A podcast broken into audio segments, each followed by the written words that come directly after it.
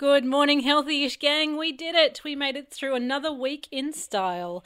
I'm Nina Young, the best podcaster in my entire house. How are you guys doing? I am tired, like crazy tired. This change in my routine has completely thrown out my sleep. So let's talk about that today. Let's talk about snoozing. I'm not naturally the best sleeper. My partner and my daughter, they can nod off at the flip of a switch. They lie down, they close their eyes, bang, sleep. Me, not so much. But when I have to get up for work at the crack of dawn to get on the train, I generally don't have too much trouble drifting up before 11 pm. But since the life upheaval, sleep time has been getting slowly pushed back further and further from midnight to 1 a.m. to 2 to 3 a.m. I'm still trying to get up early so that I can be sleepy enough at bedtime, but so far it ain't working. And I know I'm not alone here. Everyone I speak to seems to be having trouble getting a good night's sleep, and it's not that surprising. This pandemic has caused a lot of stress and anxiety and depression, and none of those things make for a good night's sleep. So I checked out the Sleep Foundation website to see what they had to say about this, and I found these great tips. So here's what they suggest limiting your media exposure, so you're just getting the most useful websites and making time to unwind at night and make that a COVID free zone. So, no news reading or doomsday prepping allowed. Uh, by the way, I've been guilty of checking out doomsday prepper websites. I don't know why. It's just like a guilty habit I have. Um, they also say take care of your body, and that means doing those self care essentials that I talk about every day, but also laying off the booze and not drinking any caffeine at night. So there goes our wild nights of Red Bull and vodka at home.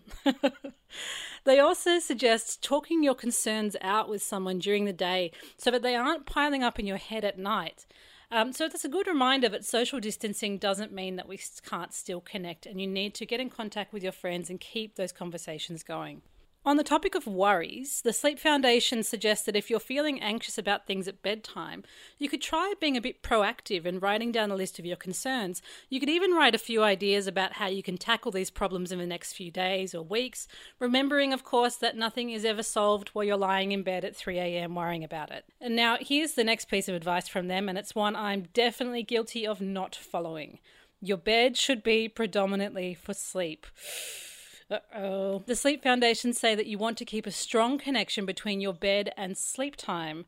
Uh oh, I am sitting on my bed right now recording this, and I am in and on this thing all day long because it's so comfy and I'm tired. I'm starting to see why I may be having some trouble sleeping here. They also suggest that if you go to bed and find that you cannot get to sleep, or if you wake up during the night and can't get back to sleep, get up and do something else, but something relaxing in dim light that's quiet and away from the bedroom. And then go back to bed when you feel ready to try sleeping again. So don't just lie there sleepless, tossing and turning like I do every night. Keep up a regular sleep wake routine so it's not going to bed at midnight one night and 8 pm the next. So try and follow a natural pattern that works for you and stick with it. Finally, they say that sleep is like a butterfly. You cannot reach out and grab it and catch it. If you stay quiet and still, the butterfly will come to you. It's the same with sleep. You cannot force yourself to go to sleep, so do not try. Simply, simply allow yourself to be relaxed and quiet, and sleep will come to you. Isn't that lovely? so now, when you're lying in bed at night, just think about catching butterflies instead of counting sheep.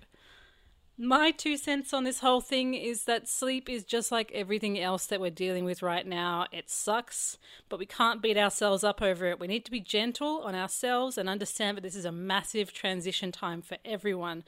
So it's only natural that we're going to have some struggles around sleep, around mental health.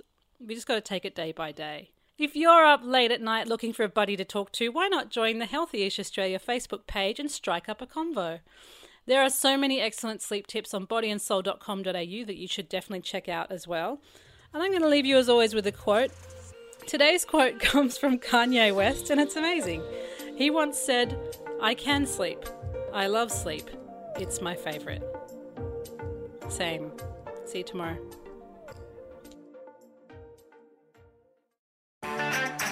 I'm Sarrah Le Marquand, editor in chief of Stellar and host of our podcast called Something to Talk About.